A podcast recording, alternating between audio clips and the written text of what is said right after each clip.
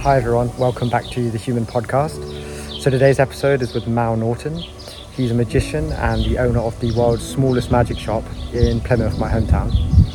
I hope you enjoy the conversation. If you do, please hit subscribe and share it around if you can. And apologies, we were beside a road, so there's a little tiny bit of noise at certain areas of the show, but I hope you still enjoy. Thanks for watching.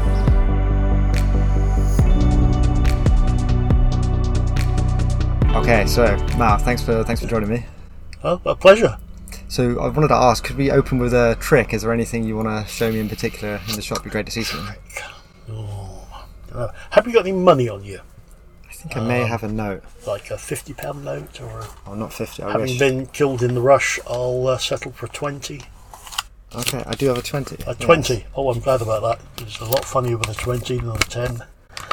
No, I, I obviously you've only just met me, so um, there are many things that you probably don't know in the world. Um, one of them is how to detect a forgery, and it's very difficult to tell just by looking at a note or even feeling it.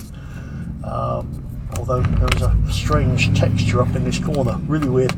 But that doesn't tell us if this is a forgery or a real £20 note. How do you tell? It's very simple. You have to fold it, which is not easy with these new plastic notes and I find out who in the government wanted to ruin the magician's career by making them plastic. You fold, and you fold, and you squeeze really hard. Now, if it's a forgery, something weird starts to happen, and that is uh, the sort of uh, plasticness comes off it, and um, yeah, well, there you go. Definitely a forgery there. uh, that's how they make them. They print them over the top of the uh, old fibres. And of course, at this point, you'll want your money back, so I'll turn it back into the tenner you gave me. Ah. uh, you fold and you fold, you blow, and hopefully it returns to its original state. and at this point, I say, Is this the £20 note you gave me? I think so. I believe so. Thank you very much. Yeah. That's all I needed to know. you well, might get that back at the end. You never know. Very good. That was that was uh, that was awesome. All right. So now, do you do you remember the first magic trick you ever learned? It's funny you should mention that. Um, if you'd asked me six months ago, I'd have probably said no. But weirdly, uh, and I have one right here. It was this this isn't the one because uh, that would now be antique. But having said that, it was a plastic thing. I was six years old, and my parents had just started up a second-hand market stall, and there was a toy stall on there. And he was one day he said, "Look, let me show you this." And he came out with this little vase, and inside the little vase was a little ball. And he said, "I'll take the ball out. I'll put it in my pocket. I'll put the lid back on." And here we go. And when he took the lid off, ta-da, the ball had returned. He said, You've got to be very careful at this point because if you press the top of the vase here like this and wait three seconds, the ball will drop right at the bottom of the vase. And that was the first trick I ever saw, mm. to the best of my recollection. And I did save up and buy it. Hmm. Was, was anyone in your family a magician? No, My grandmother was um, into amateur dramatics and did amateur stage shows, but no one that I know of was into magic. So, from age six onwards, were you just were you hooked instantly? Like um, well, it's like it was always there, but it wasn't an instantaneous. I must be a magician. Um, so I bought the magic set from the market stall, and before I bought that, I thought magic was real. Duh. And I'd said to Mum, "Oh, I'm, I'm buying this magic set. It's got magic wand milk. You will have to cook dinner. Ah, you haven't money." Terribly disappointed. I remember feeling when I got the magic set and thought, "Oh." But I did practice, and for I suppose about five or six years, it came and went. Now, because obviously mum did all the searching for the stuff for the market stall, I would end up at jumble sales and such like. So I'd get the odd magic set. I seem to remember doing sort of end of season. That's not quite the word I'm looking for. End of term um, school school shows. And I think I did a Cub Scout entertainment badge up until I was about twelve. This is where I ramble. Uh, I, was either 12 or 13, and my grandfather took me on a trip to London. Not specifically for getting where we were going, but he used to be a butler and he was brought up in London. So I think we went to a museum, but he also took me to Hamleys. Now, Hamleys have a magic department that have had for years. Um, I know a lot more about it than I did then. I even remember the man who sold me the two tricks that he demonstrated, which was the Svengali deck, now known as the long and short cards. People have dumbed down a lot in 50 years. And cups and balls. And I'm going, wow, I want to do this. And I got home, discovered he'd sold me the wrong pack of cards. As luck had it, mother had bought the other pack of cards intending to fool me. So she might as well have those now. And the cups and balls. And I, must have been a few months later, we went to visit some, I think it's family friends, not 100% certain, but certainly they were friends, if not cousins or something. And there was two or three kids there and a couple of adults, and I did the cups and balls or this was the particular trick that really triggered it. And I finished the cups and balls. Can we examine them? Yes, you can. Sneaky little move that I shouldn't tell you about. And I go, how the hell did you do this? And that was a point where I distinctly remember thinking, I'm onto something here. This hmm. is right. And that I think was the turning point that said, this is it. And because I was that kid at school that got picked on, if that's the right word. It wasn't really bullied, it was just. Uh, I, there were a couple of people below me, thankfully. But once I started doing magic, then, oh, no, trust, check, trust, and suddenly I'm elevated to, uh, let's say, normal status, but uh, I, they stopped picking on me. Mm. And it, from that point on, yes, it became an obsession. Mm. So, yeah. Were there any magicians that really inspired you, like your kind of heroes when you were younger? Um, I suppose uh, who wouldn't be inspired by David Copperfield? Uh, well, let's face it, he is the biggest paid magician of all time, and I think he is the epitome of what a magician should be. Because there's no other magician I know that can make you cry at a card trick. Uh, if you are watching this, listen to this, go and look at David Copperfield's grandfather's aces. And if you come away without a tear in your eye, you're not normal. Uh, it's just very emotional with his magic, and that's that's why he's got more money than we have. Mm-hmm. So uh, later on, as I got more into magic, obviously, there's people like Paul Daniels, David Nixon, uh, Doug Henning, who's been a little bit forgotten, but he was very big back in the 80s.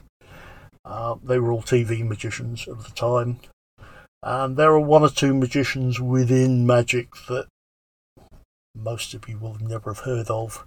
Uh, my particular idol, as it were, was a guy called Billy McComb, was an Irish magician, in amongst magicians, he was very famous. Um, so I probably lean towards his style of presentation. Yeah, I read online that I think you became a professional when you were 21. What was that an obvious choice by that um, point that you're going to well, do that? I suppose I would have done it earlier if I'd had the opportunity. And oddly, I completely forgotten until I was thinking about this that uh, a year or so before I'd done the Butlin Star Trail. Well, I actually done it several times, but I actually got through to the big finals because I always wanted to. Uh, one of those things that you want to do, I want to appear at the Palladium. And the Butlin Star Trails was always held at the Palladium, except the year I get there. was uh, Barnum was on, and they said we can't use it because they can't take everything down just for one night for us.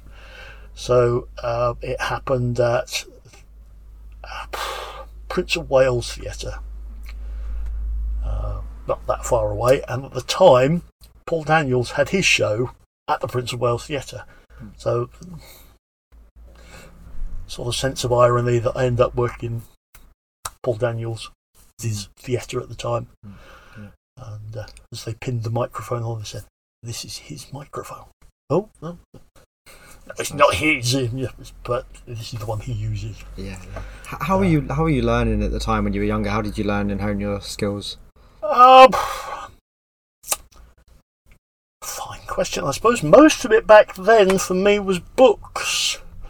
Uh, I was very lucky, obviously, because my mother inhabited the world of auctions and such like. Um, I'm assuming, never found out where they came from, but uh, can't remember if it was Christmas or birthday present. But Dad came in carrying a box full of books. Here's your present. Uh, oh, hang on a sec. Your more. I think there was about 200 books and pamphlets, uh, amongst which uh, the old Professor Hoffmann books, uh, which are 100 and odd years old now. Uh, so all the real classics, and I'd been buying a few of the classic reprints as well. So uh, yes, I had a lot of books.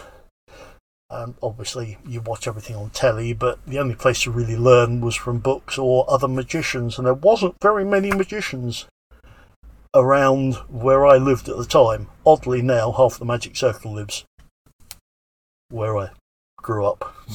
they had left. Um, so initially, a lot of books. Back then, you could get videos, very expensive, but you stick your video in. This is how we do this trick. Mm-hmm. And as I got older, there was a magic club in London. Let's get this correct because it was two or three. The Grand Order of Wizardry. And there met other magicians, and then you start sharing secrets. Um, but I suppose a lot of it did come from books. You buy tricks as you look around here. You come in, you buy this, and you go, oh, right. You get the props out, and you look at the online instructions. I don't even get DVDs anymore, uh, and that teaches you most of it. But then you've got to go out and learn to present it. That's the, I think, I was lucky enough to learn early on that presentation is 99% of the battle. Anyone can pick up a pack of long and short cards and go, oh, pick a card and learn to do the trick. It'll take you 10 minutes, but to learn to make it entertaining and present it in a style that suits you, that's the key point. Yeah, yeah. And if some youngster comes in now and says, Oh, what advice have you got? And they sort of go, Oh, is that it? Yes, that's it. Mm-hmm. Interesting. Yeah, so could you tell me a little bit about the kind of magic you perform? I think it's close up magic and stage magic. Well, I suppose I've done most things in my life. When I was starting out, what would now be considered close up magic, it's always existed. Obviously, card tricks and that have been around since time began. But people didn't usually walk into restaurants and go, here, whilst you're waiting for your meal, pick a card. That really started in about the 80s. So, yes, there's always been close up magic, but it wasn't a way of earning a living. It was more standing on the stage and doing cabaret in front of a lot of people or on a stage if you were lucky enough. Um, so, yes, I've always done close up magic, but I didn't really start earning a living at it until sort of in the middle of my professional career, if you can call it that. So I mostly sort of stand up. And to be honest, most of my close up is very much stand up, just closer. Because in the early stages, it was very much you walked up to a table and you went, Here, pick a card. And you showed it to a couple of people, then you, Here, you pick a card. Now it's high table. Let's do it all here. You can all see it at once. Uh, so that's the way I worked. Uh, obviously, started off as many as many did. Can't now. As a blue coat. This goes back to the Butlins thing, uh, where I think I was the only magician ever to be runner-up in Butlins Star Trail. Doesn't mean to say all the others won. No one else, I don't think a magician's ever won. But I thought, well, bound to become a red coat now. And they said, yeah. What? Butlins Star Trails? You don't want me as a red coat? so I went to work for Haven as a Haven mate sure I was working for Ann Summers. Um, I think I worked for him for about 15 years. So a couple of times a week, you got to do your thing on stage. And it's amazing uh, when you're said, right, here's a microphone, go and do the bingo, go and do knobbly knees and things that you're just not allowed to do anymore. Holiday parks downhill very quickly when you've got to do that, you learn very quickly about you know, microphones and lighting and just being on stage with a microphone in your hand, holding an audience's attention. Uh, and obviously, most young magicians nowadays haven't got the hope in hell of ever learning any of that because there's nowhere to, to do it. So uh, I was very lucky. I caught the tail end of a good learning ground. Yeah, yeah. What was the question again? I was asking you about uh, you know the kind of magic you performed, but I was, I was, oh. was going to ask as well. Has there been like a kind of career highlight for you? Has there been a particular trick, particular moment, particular event that you performed at that really stands out in your memory? Um, obviously the Butlins Star Trail. Yeah. uh, I can tell you, I received a telegram in the middle of the afternoon from mum and dad wishing uh, good luck, and that moment is like the bottom of my world fell out, and I suddenly realised, shit, I'm going to stand on stage in front of however many people this theatre holds. And I just felt really, really ill for a few seconds. What the hell am I doing? I don't think I've ever had that sort of feeling again. Um, I don't think there's any major highlights. I, I did do Search for a Star or something on Sky TV. That's going back. I'd forgotten all about that as well. Um, with um, no, it's not coming. It's a kind of like Britain's Got Talent show, is it? it, it kind of star. It, was um, it was quite a famous talent thing on Sky TV at the time. Yeah. Um, I can't remember the name of the presenter. Um, I know he's famous for presenting some program in the nude and got real. Sorry, the word shit comes to mind for for doing it, um, and the name will come to me eventually. But mm. uh, he did it, and I think the only people that ever saw me on that were on holiday in Spain at the time, saying, "Yeah, we're on holiday in Spain, trying to get away from you." And what do we see? Sky Star Search. Yeah. Oh, it's Malcolm. Yeah, so mm. didn't win that. Um, but it's one of those things. As I said, I, I had completely forgotten it until you asked that question. Um, trick wise, oddly, the trick that I started with, the changing of the moat, uh, and a lot of my major act has come about more by accident than design. That particular trick, I swore I would never ever do because when it started to become famous, everybody did it. And I thought, well, A, that's a good reason for not doing it, but everyone I knew who did it did it really badly. And I thought, well, everyone's sort of going to know how it's done because people do it so badly. And I was playing around with it, I suppose it must be about eight years ago because I was in the other market at the time. And I was trying to do it a completely different way. And someone came and said, What are you doing? Oh, I was just messing with this idea, and they went, What? That's bloody brilliant. And consequently, it has now become probably my signature piece. I do it, well, 99% of the time because money is slowly disappearing out of people's pockets and all tappy tappy. Yeah. yeah. So uh, just Yeah. like I used to do another trick with a cigarette in my act. Beautiful trick. Oh, it was a very simple trick. Every uh, everybody and even non-magicians used to do it, but it was such a funny routine, and it did become a bit of a signature piece for me. There was someone else who did it who was more famous than I was, but Yeah, I used to do it in every show, and if I hadn't got the audience by then, forget it, I could go home. Hmm. But of course, you can't smoke cigarettes anymore, so Yeah. out goes that trick. Yeah. Uh, 15 minutes of my act gone, but uh, Yeah, I saw on your website that you, I think you said a couple of times that you, you try and perform magic the way it should be. What do you mean by that? um, I suppose uh, that's a, an argument that many would have.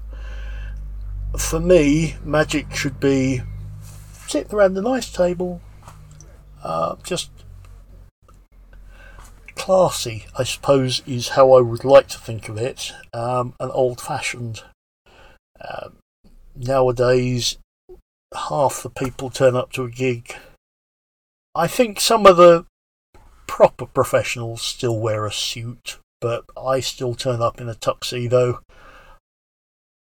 It was all back in my day. It was you should be the best dressed man in the room. Look like somewhere better to go after you've finished. And I always took that to heart. And I also feel very comfortable when I'm in a tuxedo. I know I look as good as I'm ever going to look. And people do still seem to appreciate that. And then because you've got people like David Blaine. Now, don't get me wrong, I have nothing against David Blaine. Uh, Well, not much. I know a lot of people who don't like David Blaine because they think he's a bit of an idiot. Uh, Cleaned that one up. Um, he wrote Dynamo, and now Dynamo, nice guy, I'm told. Uh, perfect good magician. But they all turn up looking very scruffy. And it's I don't think that's how magic should be presented. If you're a magician, uh, I've always had this odd outlook uh, on stage. If I need a lighter, I bring out a beautiful gold lighter. You wouldn't go, if you're a real magician, you wouldn't go lighter, big. Okay, you'd lighter. You'd have, you'd produce the best thing available, like a pen. I want a pen. No, big. No, I I still use a sharpie like everybody else, but it's disguised and it's nice. Um, I do get people say, "Oh, it's a nice pen, isn't it?" No, it's a sharpie, but no, you're not having it because the cover for the thing costs ten times more than the sharpie does. Uh, so uh, I just feel it should be presented nicely. Um, nowadays, it's usually, but come here, let me show you this trick. Um, and it shouldn't even be a trick; it should be an experience. I suppose we're going back to David Copperfield. That's what magic should be. Sure. Okay. So, what is it about magic that you that you love? What do you enjoy? now, that's a good question. Uh, I suppose most people would say, oh, being able to fool people. But I don't think it's even that. The For me, it's not so much people going, wow, how do you do that? It's they walk away having had an experience, perhaps, um, to hear people laugh and the sound of the applause as you finish your act and they go, oh, that was great, we really enjoyed that. The essence of having enjoyed rather than, how the hell do you do that? Anyone couldn't make you go, how do you do that? But to have people come up to you afterwards and say, we really enjoyed that. Um, actually, coming back to your previous question, there was there was a night I did a magic show for one of the local magical societies, and a friend of mine who must be in his 80s back then, he's unfortunately no longer with us, but um, after I'd finished and came off, he said, You know, that is the first time I've enjoyed watching a magic act in years. And that coming from a magician as good as he was really hit home. And I thought, well, that's the biggest compliment I was ever paid. Another magician enjoyed watching an act that he could have done. Um, I don't do anything complicated or particularly special in the act, but I'd like to think what I do, I do well. And present well. Again, it comes back to that. I'm not just showing you a trick, presenting. Why do you think people like magic? You know, you've said why you like performing it, but why do people enjoy that experience? Hopefully, again, there's an experience of. I suppose if you do a good job, an experience of wonderment that you've just seen something impossible. Uh, there was a uh, someone else asked a similar question of a lot of professional magicians: "What is magic?" Um, none of them really had a particularly brilliant answer. Uh, why do you enjoy watching anything? Not everyone enjoys magicians. Uh, I have had a couple of people. You walk up, nope, don't like magicians. Go away. Mm. Ooh, fair enough. Mm. Uh, I'm being paid, so it doesn't matter.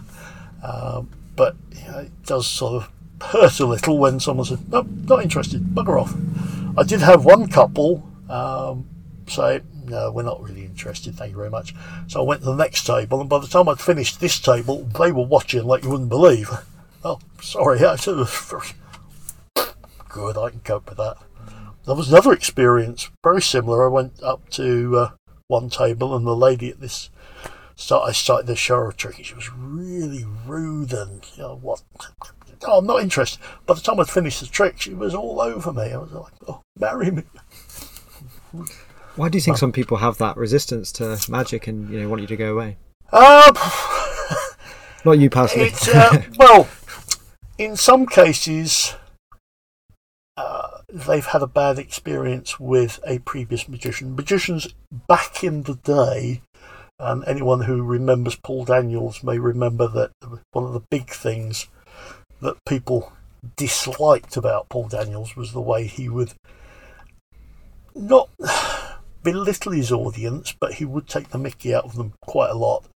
And he would manhandle them a little roughly and a little rudely. But it was back then it was more acceptable. But you would get jokes at the audience's expense. And that would make them feel a bit uncomfortable. And if you've had that with a close up magician, then yeah, that would put you off watching them again. Some people just don't like magic for various reasons. Sometimes it's just, I don't like it because I can't figure it out. I just, yeah, I don't want to see something that I can't handle. Uh, so it could be any one of a number of reasons, but it's more often than not that they've seen the magician earlier on in their life and had a bad experience, or even children's entertainer. Yeah. Um, God bless, a completely different breed of magician. Mm. Um, all hail to any good children's entertainer because I've been there, done that, and it's bloody hard work. Mm. It's easy to get kids screaming, shutting them up again. Not so easy. That's uh, that's an art form. Mm. So what, what's um what's difficult about being a magician? What's the most difficult aspect of the job? Uh, getting the work. Being a magician. If you are naturally inclined to it, and I've, I've always felt that a good magician has this sort of natural inborn talent to be a magician. Um, like if you're good at playing the piano, it's just something in you that makes you good at playing the piano and I think the same is for magicians. So actually learning your craft isn't. Sometimes you can spend years learning a piece of sleight of hand and getting it right. But uh, I've always felt when it comes to learning magic, you have to learn it twice. You can stand at home in front of a little mirror going, oh yeah, that looks perfect. You go out in front of an audience. Now, the mirror doesn't talk back to you. The audience do. Um, once you start interacting, suddenly all this hard work. Oh, right. Well, I wasn't expecting that. So you've now got to learn the extra bit of the audience interaction. And then just you keep on doing it. I've got a rope trick that I am still doing after uh, 40 years, and there are parts of that trick that still aren't quite right, but it's evolving, and every time I do it, it's just a little bit all right. So that worked this time, that didn't. So it just slowly evolves. Although 40 years is a bit of a long time, but there's one part still not happy with. Uh, so it's not overly difficult to become a magician, just time in some cases, but then you've got to go out and get the work. Um, that is, that's the bit I'm not good at. I tend to let work come to me, but luckily I have friends who, oh, I can't do this gig. I won't give it to them because they'll nick the uh, venue off me, and they know I won't do that. So, uh, I'm booked. Can you do this one for me? Yes, I can do that. So uh, that's the way most of the work comes to me, either that or through an agency, rather than me running down the street and going into the pub and saying, Do you want a magician? It's not, be honest, it's not a sort of crowd I really enjoy working to anyway, so uh, I'm more your quiet hotels. Yeah, and, and as well as performing magic, you actually own the magic shop we're currently in, which I think is kind of regarded as the world's smallest magic shop. It right? is indeed, yes. Didn't used to be, but um, yes, if you're sat at home watching this on your toilet, chances are your toilet's bigger, okay? Um, there is apparently a shop in Vegas that's about twice this size that would be sort of the next step up, but otherwise, yes, most definitely. And yes, I can fit more than six people in. There is a sign that says maximum six people, and people laugh but I do somewhere have photographic evidence of six people in the shop, mm. or seven if you count the person who was taking the picture stood somewhere in the doorway. Um,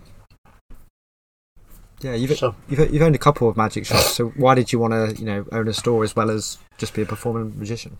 I don't know. I think deep down, I probably always did want a magic shop because um, I know my workings out or rough book as they called it back in the day uh, had like adverts for magic tricks in I, I, so there was i think always part of me way back then that wanted to be the owner of a magic shop because i used to spend a lot of time and money well, i saw on your website that Derren that photo of Derren brown he's been here he said this is the world's most charming uh, magic uh, shop what was the story of him coming here uh, well, it works out. Uh, oh, how long ago was this? One of his earlier shows. I think I've been to most of them. There might be one I missed. And stood outside waiting for the obligatory autograph. And at the time, now at the time I had the shop in Frankfort Gate, so that'll tell you how old this is. And he put a book out for magicians called Pure Effect and there was another one that came later. And I had my copy of Pure Effect with me at the time, and asked, you know, "Can you sign it?" Oh, this is a. I haven't seen a copy of this in many a year. I used to sell them. You did? Yeah, I have a local magic shop. Oh, there's a magic shop. Uh, yeah, unfortunately, I'm not open tomorrow. Oh, damn. Well, next time I'm in Plymouth, we'll come and find you. And it's quite a long, intricate story in amongst this. a couple of years later, I had moved into what is now the whatever it is up the road. Forget the name of it, but it was the indoor market, and he poked his nose in. I spent a while looking through things, and at that point, there was a magician called Ollie Mealing who? Yeah, he's very well known amongst magicians now, but he used to live around here. I put on Facebook, oh, Derren Brown's just been in.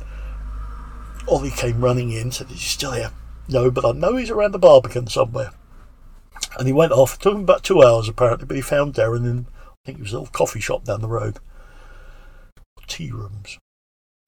And next thing I know, Ollie Mealing is now working for Derren Brown.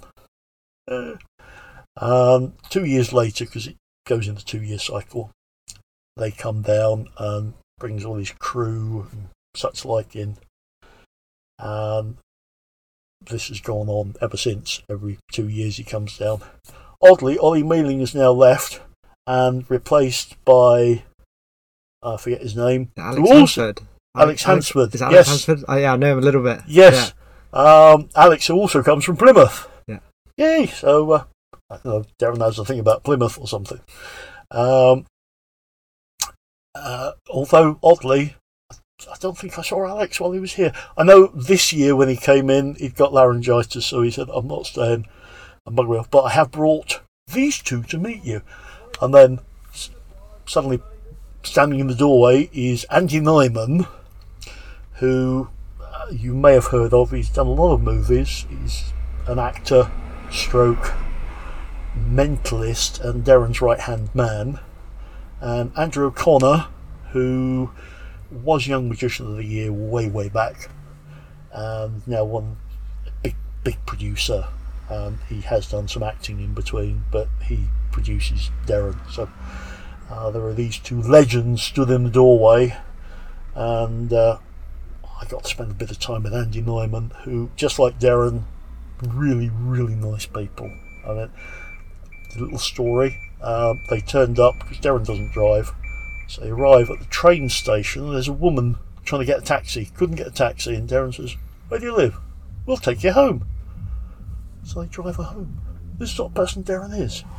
That's nice. Just wonderful person. Hmm. But even Andy Nyman, when he was in here, and Andy's put a lot of magic out through various other magical establishments, he said, This is a real magic shop.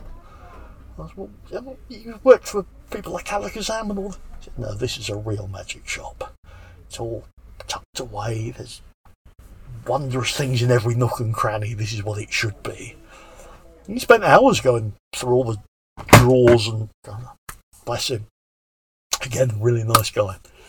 Um, what was the question again? Just asking you about d- how Derren ended up here. Oh, but, yeah, no, so, that's, that's, uh, that's a great story. Yeah, give it a couple of years and uh, hopefully he'll feel a bit better next time round. Yeah. But, uh, yes, he is, um without question, one of the nicest guys you'll ever meet. As is his whole crew. Yeah, that's a great story. Yeah, he's a, he seems a, for sure a lovely guy. Um, so, and kind of sticking on the shop. So, yeah, what what do you enjoy about running a magic shop? It's my shop. I can get up when I want. I can leave when I want. Um, it's like anyone who's doing what they want to do. It's just there is a saying: if you do what you enjoy doing, you'll never work a day in your life. And quite frankly, I haven't worked a day in my life for a long time. So yeah, um, I get to on the whole, meet some interesting people from all over the world. You get magicians. I've had one in this week who's on holiday from America. Really nice guy and have wonderful conversations with some really nice magicians. Get one or two very strange ones. But Do, do people from lots of different kinds of careers and lifestyles come into your shop and are interested in magic? Is there a certain kind of person? there are people who decide they uh, want to do. Uh, there's people from all walks of life who do magic. Um, it doesn't mean to say that. I mean, some of the greatest names in magical history have been in the legal profession, and without uh, a guy called Alex Elmsley, and without him, half the card tricks that we do now wouldn't exist. Yeah, he was a complete amateur solicitor. Uh, we just enjoyed doing it. Um, and they're quite surprising over the years. I've met people that have done magic. I thought, well, you really don't seem the sort that would do magic, but it's a hobby. Um, they just enjoy doing whatever it is they're doing. Uh, sounds like they're trying to destroy the world out there. Uh, so yes, there's all sorts of weird and wonderful people who come past. I had in here uh, who we had him from EastEnders. Oh, good God, I'm getting old. And when you get to my age, two things happen. One, your memory goes. Two, that um, was a good one. not Danny Dyer, the other one that's very similar, comedian. Um, oh, well, he's in these EastEnders anyway, Yeah. um, and he's a comedian by trade. You'll probably know him. Really nice guy. He spent time. I mean, he went round everywhere. Every- Everyone obviously wanted to go drool, drool. Uh, but he was in here. He said, "Look, there's a couple of tricks I do for the kids, and can you run me through uh, that particular trick?" He said, "I've got it, but I've never done." So we spent 10 minutes or so going through the trick. Never realised he was into magic. but yes, he is. Um, now slightly better, I hope. Um, David Bailey, the photographer. No one realised it was him until he'd gone. He came in. In fact, that's where I. uh, he was. Not that he was into magic, but he was interested. He was having a look around and said, I spent last night with David Blaine. He's an arsehole, isn't he? Well, I had heard the stories. Uh, so you get the oddest of people, uh, and we do get quite lucky with one or two big names who wander through here because they're appearing at the theatre. Uh, but I miss some of them. You know, from interacting with people in your in your store over the years, and, and probably you know, more so from performing tricks, like what have you learned about people and human psychology? Oh, Yeah, probably lots of things. Is there any big main Um, takeaway you've, you've learned? Surprise? Anything? I don't think there's anything that's really surprised me. Um, other than my daughter does psychology at school, and by crikey, to listen to her talk about, she psychoanalyzes me and her mother all the time, and you think, please give up psychology. Um, I can tell you that people on mass are bit stupid. Um, I know that sounds very cruel, but as a magician, if you've got a whole audience in front of you, you need to keep things as very simple as possible. Uh, it might just be a magic thing in particular, but um, none of what I do is complicated magic. If you start doing a card trick where you're dealing cards into three piles of seven, not only will I physically kill you, the world's worst card trick, but it's incredibly boring. And by the time you finish, people don't care. But if you've got anything that's remotely complicated, and this is what put me off card tricks for years, whew, halfway through the trick, you've lost them. So you've got to keep it really simple so the audience can actually understand what you are doing. Here's a coin, it disappears. Simple, easy to understand. And Probably my day can revolve around I've had a customer, here's your change. What? They walk away and they're really happy that they've had this little moment of magic done to them. Just force of habit to me now. Um, just don't even think about it, but brings a moment of joy to their day, and that makes me happy. Weirdest, simplest of things. Yeah, that's nice. Outside of magic, have you got any other main hobbies or interests? No, I do watch an awful lot of movies. I can't say I'm a movie nut, but I have. I mean, even of a day, if I've got a couple of hours, then I'll watch a movie. And sometimes I think that's two hours of my life I'll never get back again. Uh, I do quite like horror movies, but they're some real, dodgy horror movies out there. Now you see some you. Uh, th- there was one I was started watching yesterday. I just caught the way through. I gave up. But there's some that you go, oh, this is intriguing. And by the time you finished, you, I, I thought, well, I thought that was going to be a crap movie, but in actual fact, that was quite good. Um, sort of the movie that not everyone would come across because I, I do watch the oddest of things, but that um, to enjoy audiobooks a lot because obviously I have to walk to and from work, so I'm often listening to a book. Um, friends who know me will say, "Oh, we saw you in town the other day," went, "Oh," but no, you were lost in your own little world. What a- what advice would you give to someone who wants to get into magic, or you know, take it the whole way to a career? don't. Um, um, I think my advice would be presentation is 99% of the battle. If people like you as a person, they will like what you do, and you can pretty much get away with anything. If they don't like you as a person, you can get away with anything because they're not paying any attention to you anyway, so forget it. Uh, people have got to enjoy watching you do your thing. Obviously, you want to be the best magician you can, but they need to enjoy your presentation of it because at the end of the day, the trick's doing nothing without you actually doing it. So you are the key focal point. And, and last of all, do you have any plans for the future with your work with the shop? Um,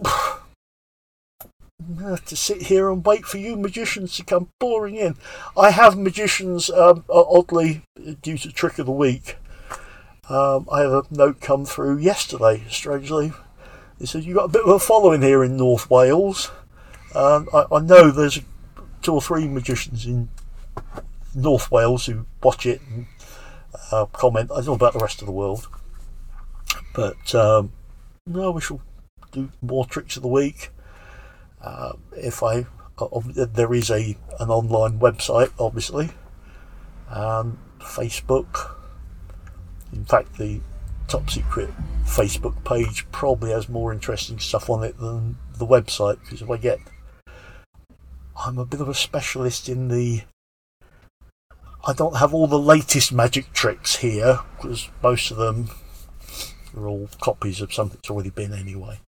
But uh, I get antique stuff and slightly more unusual bits if I can. That's what I've always been known for, for the slightly. If anyone of note is after something, they'll usually contact me and say, Look, can you find this for me? Not so easy now because most of the really nice stuff has ended up in magical collections, uh, mostly anywhere but here in England. Uh, any really nice stuff I get tends to end up in Germany, Japan, uh, America, maybe, but not very often in England. It may turn up in England, but it'll end up somewhere else. Well, I'll put a link to your shop in the description in case anyone wants to come visit you. But thanks a lot for speaking. it was great to uh, visit ab- you here today and, and, have a chat. Absolute pleasure. How's that time gone already? And Sorry, probably wandered off somewhere. No, it's all good. Thanks a lot, Mal. A pleasure. Thanks. Thank you. I hope you enjoyed this conversation. If you enjoyed the Human Podcast, please consider subscribing. I hope to see you soon.